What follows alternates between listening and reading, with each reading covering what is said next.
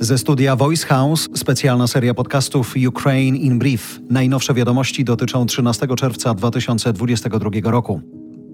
To jest zbrodnia wojenna. Tak Amnesty International określa nieustanny ostrzał przez Rosję Charkowa.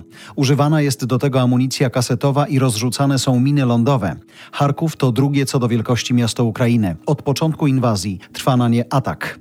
Kijów twierdzi, że zginęło tam ponad 600 cywilów, a 600 tysięcy ludzi zostało ewakuowanych ósmą rocznicę wyzwolenia Mariupola z rąk prorosyjskich terrorystów po raz kolejny o niego walczymy, pisze na Instagramie prezydent Ukrainy.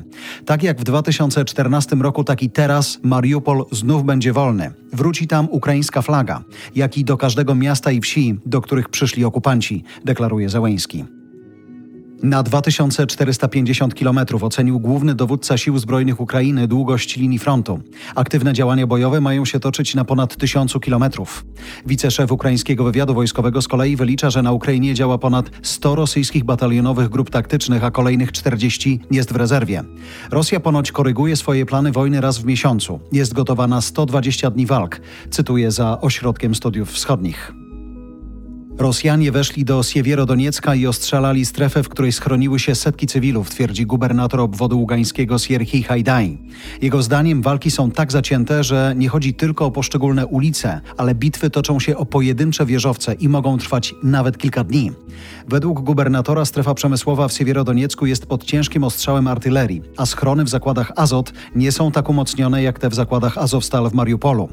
Trwają próby ewakuacji. Wcześniej mieszkańcy Siewierodoniecka nie chcieli wyjeżdżać, napisał Hajdai w serwisie Telegram. Szwecja zrobiła kilka ważnych kroków, żeby spełnić żądania Turcji i dostać się do NATO, twierdzi szef sojuszu. Szwecja i Finlandia złożyły wnioski o członkostwo w sojuszu w zeszłym miesiącu. To reakcja na wojnę w Ukrainie. Na razie sprzeciwiają się Turcy. Według Reutera chodzi o dwie decyzje Sztokholmu. Po pierwsze, wsparcie dla kurdyjskich bojowników, a po drugie, wycofanie licencji na eksport broni do Turcji.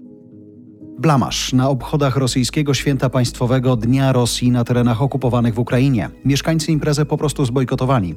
Jak pisze OSW, w Chersoniu na wiec przyszło ledwie 50 osób. Kiepsko wygląda także wydawanie rosyjskich paszportów. Jak mówi prezydent Ukrainy, przyjmują je tylko kolaboranci. W Chersoniu przyznano do tej pory 23 paszporty, w obwodzie zaporowskim 30 nowych paszportów.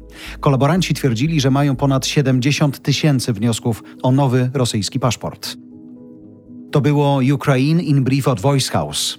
Kierownictwo produkcji Dorota Żurkowska. Redakcja Agnieszka Szypielewicz. Dystrybucja Olga Michałowska. Realizacja Kacper Majdan. Dźwięk Kamil Sołdacki. Redaktor naczelny Voice House Jarosław Kuźniar.